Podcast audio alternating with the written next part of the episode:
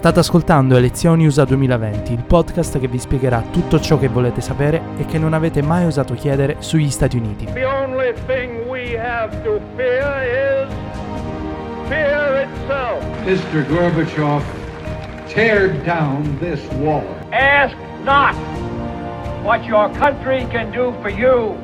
Ask what you can do for your country. I have a dream.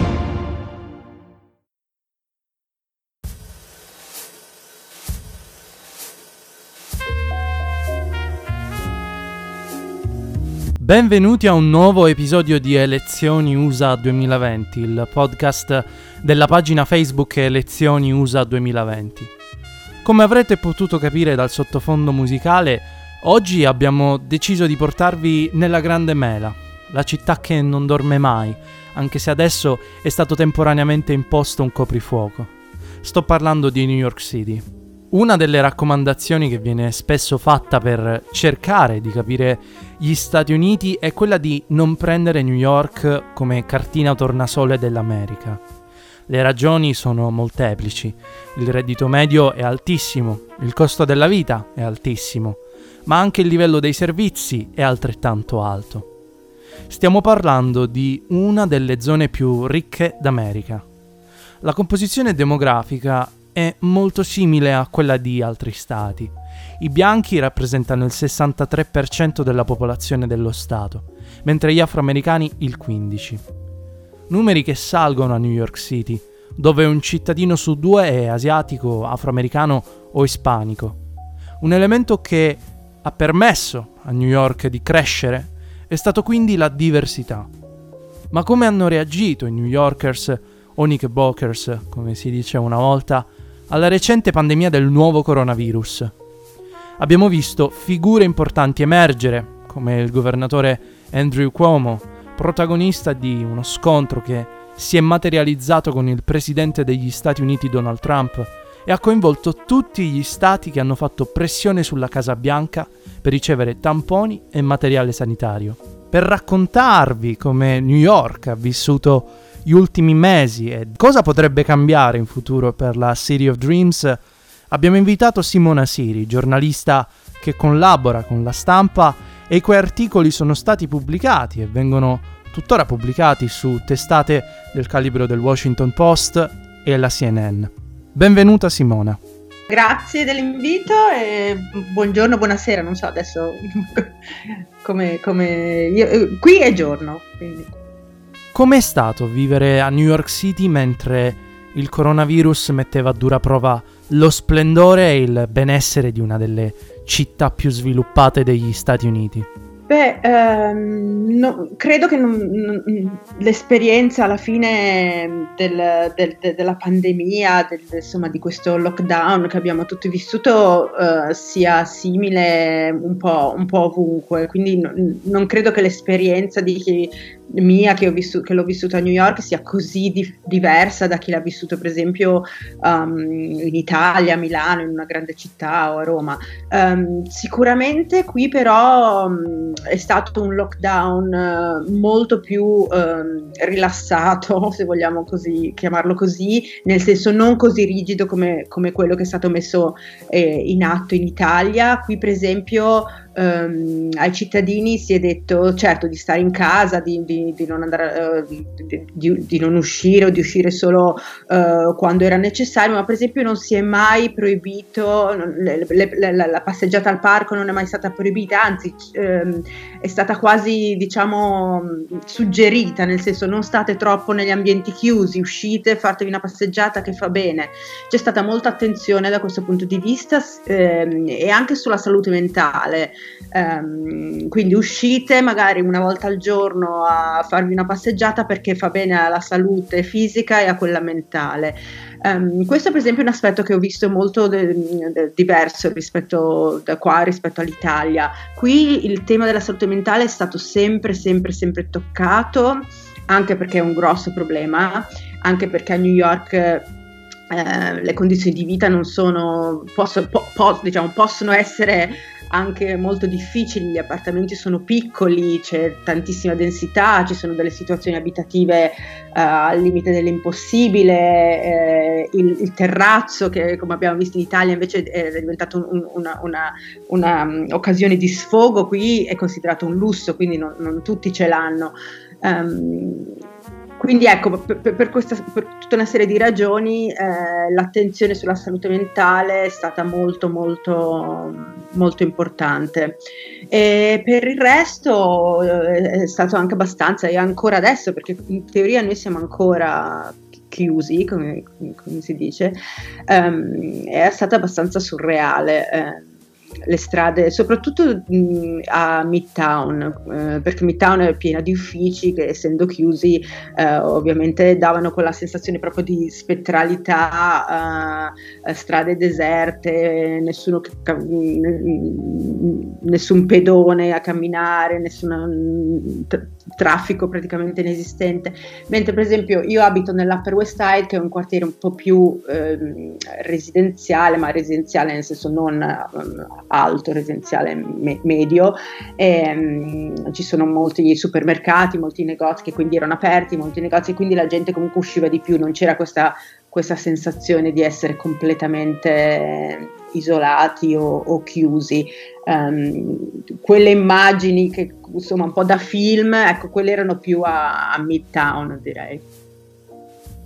Abbiamo visto tutti le drammatiche immagini del cimitero di Hart Island dove il numero di morti finiti in vere e proprie fosse comuni è aumentato a dismisura a causa del Covid. Eh, nonostante questo, la storia di Hart Island va ben al di là di quanto è accaduto soltanto di recente. Tu Simona potresti raccontarcela?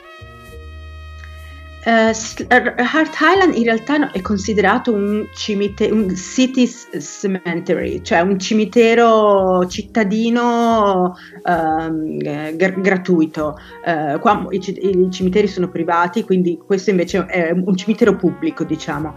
Um, quindi le immagini che si sono viste capisco e, e, ed erano eh, molto, um, così, molto sconvolgenti nella, nella, loro crudezza, però eh, appunto conoscendo la storia, in realtà sapendo che quello è un cimitero, eh, forse ehm, anche quelle immagini vengono, vengono um, a, a, acquisiscono una, una un, un significato diverso.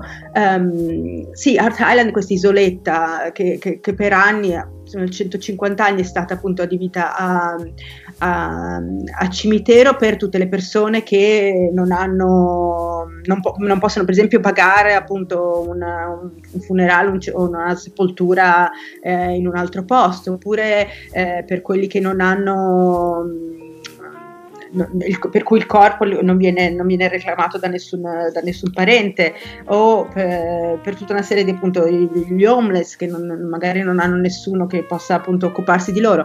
Um, e in particolare quelle immagini, quindi questo è, è, è, da sempre, diciamo, ha questa funzione da sempre Heart Island, in particolare quelle immagini durante la, la, pandemia e non è la prima volta che succede, è proprio un protocollo che si mette in, in, in, in atto durante la pandemia, um, Heart Island serve come sfogo per tutti i momenti in cui appunto di emergenza, in cui le camere mortuarie devono essere liberate molto in fretta e quindi bisogna trovare un posto um, comodo diciamo e veloce per appunto eh, per la sepoltura. Una sepoltura che però è solo provvisoria nel senso che con le immagini che abbiamo visto i corpi venivano sistemati lì veniva tenuto um, un registro di do- dove erano se- seppelliti in modo che poi i parenti eventualmente potessero andare a reclamarli e, um, e, dare, e dare appunto loro una sepoltura diversa. E questa è una cosa che si fa da, da sempre nel senso che um, Heart Island per esempio è visitabile ehm,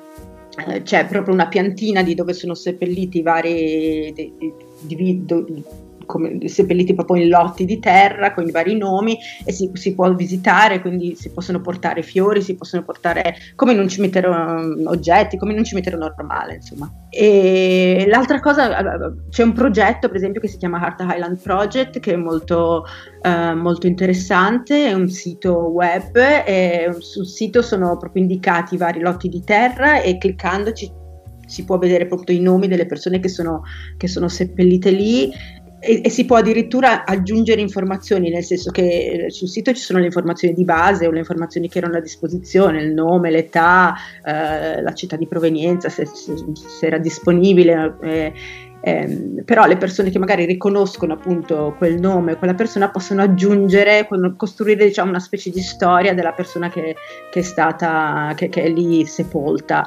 Eh, è un progetto molto bello che insomma è ancora, è ancora, in atto e come dice appunto eh, la responsabile del, del, del, progetto è un modo per restituire, per, per, ricostruire la storia di chi è sepolto lì, per restituire e eh, per fermare l'oblio in realtà dice. Un personaggio balzato agli onori della cronaca negli ultimi mesi è stato Andrew Cuomo, il governatore dello stato di New York, la cui risposta al virus è diventata un esempio per il mondo intero, per l'onestà con cui ha informato i suoi cittadini riguardo la pandemia. Le sue conferenze stampa quotidiane sono diventate un appuntamento fisso e il suo scontro con Trump gli è valso parecchi attestati di stima in tutto il paese. Qualcuno inoltre ha parlato di President Cuomo, auspicando una candidatura alle presidenziali a partire già da quest'anno. Lo stesso governatore però ha lasciato intendere che vorrà ricandidarsi nel 2022, arrivando al suo quarto mandato così da raggiungere il record del padre Mario. Secondo te quale sarà il suo futuro politico? Non cre- sicuramente non quest'anno, almeno che non succeda uh, qualcosa di clamoroso e insomma mh, mm, improvviso per cui Biden non, insomma, non, non, non si possa candila- candidare, non, vedo una candidatura quest'anno. Lui l'ha ripetuto più volte che non, non gli interessa addirittura ha ripetuto che non gli interessa né quest'anno ma nemmeno nel futuro, che è una cosa che, non, che, a cui non pensa. Quindi di solito i, i, i politici americani mh, quando vogliono lasciarsi una strada aperta non danno delle risposte così definitive, ecco, avrebbe potuto rispondere in maniera diversa, no? se avesse voluto lasciarsi comunque la, la possibilità di pensarci più avanti. Um, quindi insomma direi di prendere per buone le sue parole e e pensare che, che, una, che, non, che, non, è una cosa che non gli interessa di insomma, correre per la presidenza, anche perché lui è una figura veramente molto, um, molto difficile. Adesso noi l'abbiamo visto qui durante la, pan- la pandemia, du- eh, durante la quale si è veramente eh, sì, eh, elevato e, e um, ha dato il, meglio di sé, ha, ha veramente Uh, dimostrato delle capacità di, di, da leader eh, um, non indifferenti, un leader eh, che si è sempre affidato ai fatti, ai numeri, eh, quindi alla scienza, ma anche in grado di, di, di dimostrare una umanità incredibile.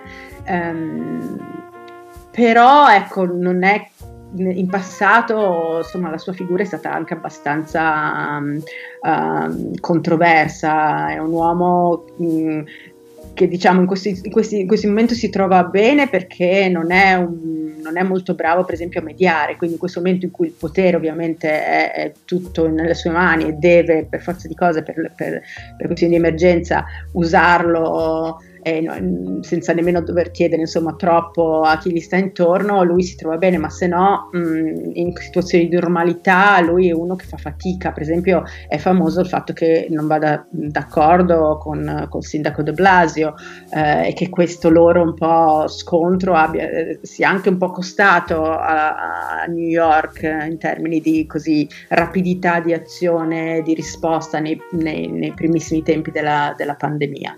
Quindi secondo me no, si ricande- ricandiderà a governatore probabilmente.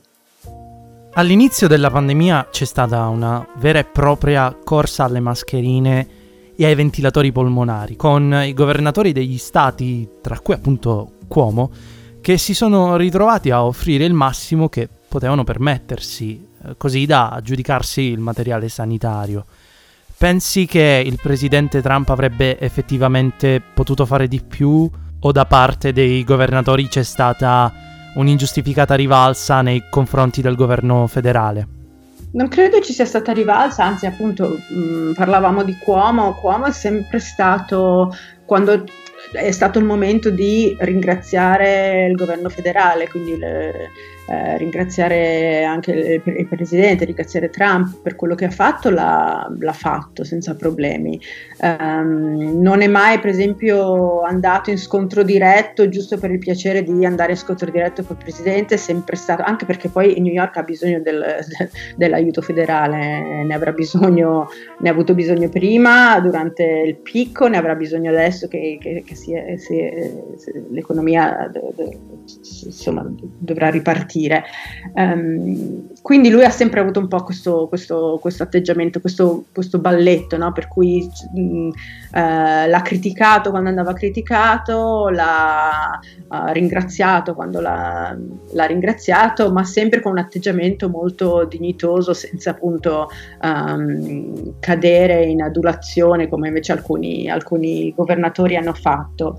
Sicuramente il governo federale poteva fare di più, sicuramente eh, Trump a un certo punto si è dichiarato un presidente in tempo di guerra, ma in realtà l'ha solo detto, poi non ha agito uh, appunto come un presidente in tempo di guerra. Pensiamo solo al problema delle, dei, te, del, dei, test eh, che sono stati forse il dei, dei, vari fallimenti al governo federale, il primo e più clamoroso. Um, il CDC, il Center for Control Disease, ha, ha, aveva in, in, all'inizio appunto rifiutato uh, il test che proveniva dalla, dall'Organizzazione Mondiale per la Sanità per avere, um, usare un test diciamo fatto in casa, no? tutto americano, che si è rivelato una, una, un fallimento clamoroso, quindi lì si è perso tempo perché si è dovuto poi... Uh,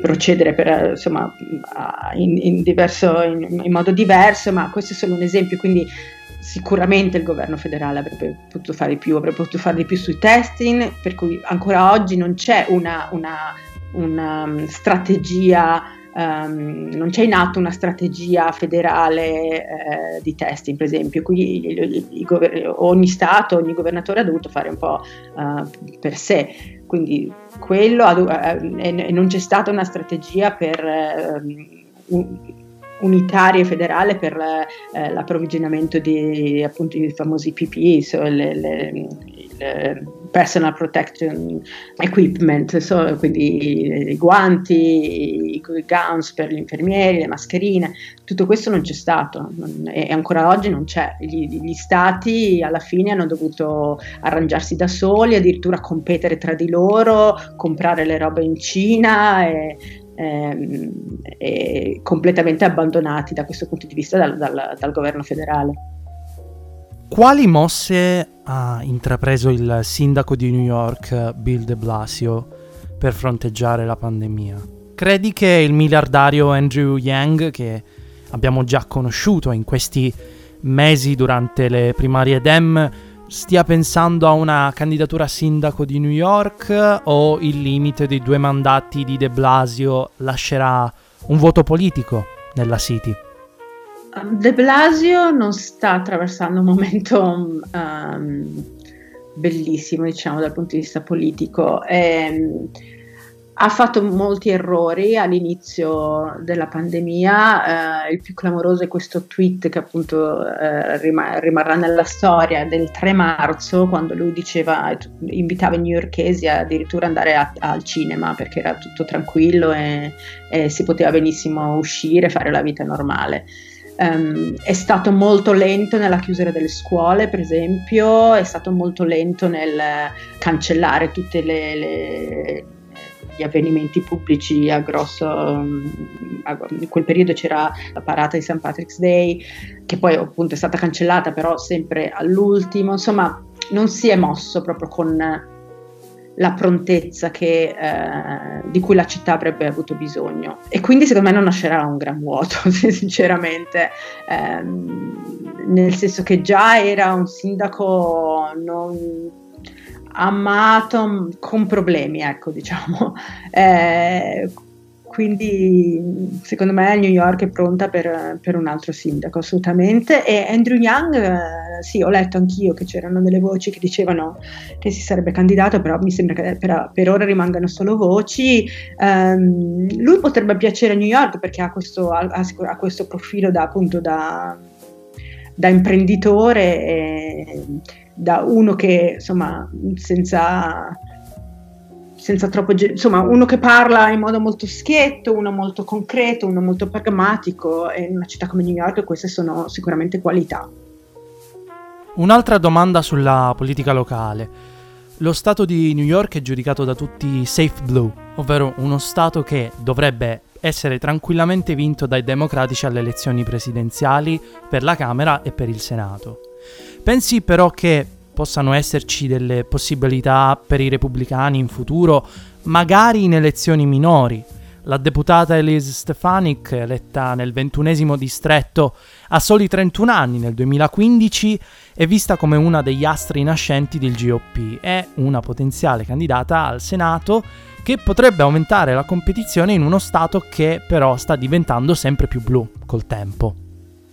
Sì, lei sicuramente si è messa molto in vista durante le audizioni per l'impeachment um, ed è sì considerata un po' una new entry del Partito Repubblicano per questo suo modo molto aggressivo con cui ha, ha, si è presentata appunto nelle, nelle, varie commissioni durante l'impeachment, era sempre la prima a, a piazzarsi davanti alle, alle, ai microfoni dei giornalisti no? per parlare, a questo modo um, sì, appunto molto aggressivo. Um, sicuramente ci sono delle aree, sai, New York, poi noi pensiamo a New York, pensiamo a New York City, che sicuramente è, è appunto un'enclave democratica, però ci sono delle aree di New York State che non sono così sicure eh, e non sono, non, in cui i democratici non hanno la, la, la, vittoria così sicura. Per esempio, upstate, ci sono dei, dei luoghi upstate New York che sono sicuramente um, in bilico, se non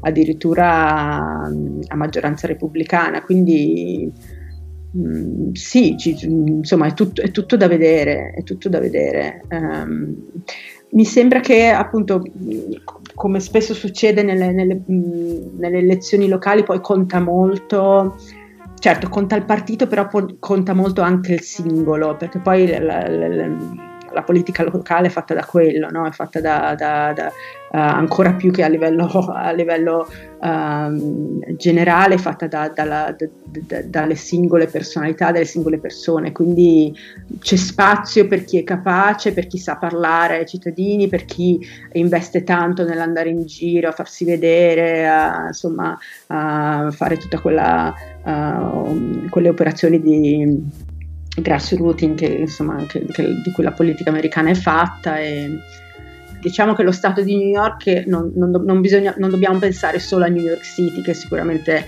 democratica ma ci sono altre realtà ecco. In casa Dem invece non si fa che parlare di Alexandria Ocasio-Cortez, la deputata che dopo essersi resa protagonista di un'epica vittoria alle primarie per il seggio alla Camera nel 2018 è vista come uno dei volti del futuro del Partito Democratico già dal 2024. Quali credi che siano i limiti e i pregi di AOC? Dovrebbe magari concentrarsi sull'appoggio del partito e quindi lavorarsi alcuni membri, ottenere eh, il loro endorsement, oppure dovrebbe puntare su una candidatura di rottura con il centrismo del suo partito? Allora, il centrismo del partito forse era vero fino a, a, poco tempo fa, in questo momento, poi vabbè, di nuovo, qua tutto può succedere, però in questo momento il partito comunque si è spostato a sinistra. Eh, l'endorsement di Sanders a Biden e, e, insomma questo amore scoppiato tra i due e la volontà di Biden di fare eh, proprie alcune delle, delle, istanze portate da, avanti sia da Sanders ma soprattutto de, da, da, Elizabeth Warren dicono che comunque quella parte di partito non è eh, come dire eh, minoritaria ma sta acquisendo importanza e peso e, e, e sta indirizzando ehm, l'operato anche del, de, di Biden nel caso in cui appunto dovesse, dovesse vincere. Quindi mh, mm, non lo so, ehm, mi sembra che in questo momento non c'è ancora sicuramente um, una differenza ris- rispetto appunto a a Biden e a, all'area che la Cortez, Alexandria Ocasio-Cortez rappresenta, però forse c'è un tentativo già in, in atto di mettersi insieme, di, di, di um, se non altro di tener conto ecco, di, queste, di, queste, di, queste, di, queste due, di queste due anime. Lei sicuramente ha un futuro davanti a sé spettacolare, potremmo dire.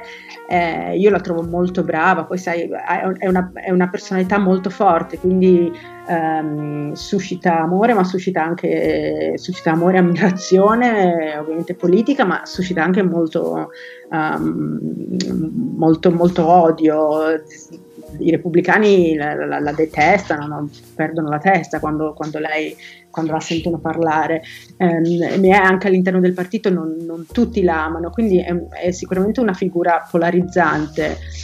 Ha delle doti comunicative straordinarie ecco, e, e nonostante quello che si dica è sempre molto preparata. Eh, l'abbiamo vista per esempio durante le varie, varie audizioni al congresso, eh, il suo modo di porre le domande, eh, il suo modo di ragionare, di portare eh, la persona che sta appunto um, che sta, con cui sta parlando, la che sta diciamo interrogando a, a, a ragionare, a, farli, a far dire la cosa che lei vuole, che si ha già in mente, che vuole che lui o lei dica. È, Ehm, è, impressionante, io la, la, trovo bravissima in questo. E poi appunto questa, questa dote comunicativa naturale che non, non si può insegnare. Eh, ci sono politici che ce l'hanno, ci sono politici che, che non ce l'hanno, lei, lei, lei ce l'ha, lei è proprio un talento naturale. Bene, per oggi è tutto. Ringraziamo Simona Siri per essere stata con noi e per averci fatto respirare l'atmosfera di un posto magico qual è New York City che vi invitiamo a visitare il prima possibile. Grazie Simona.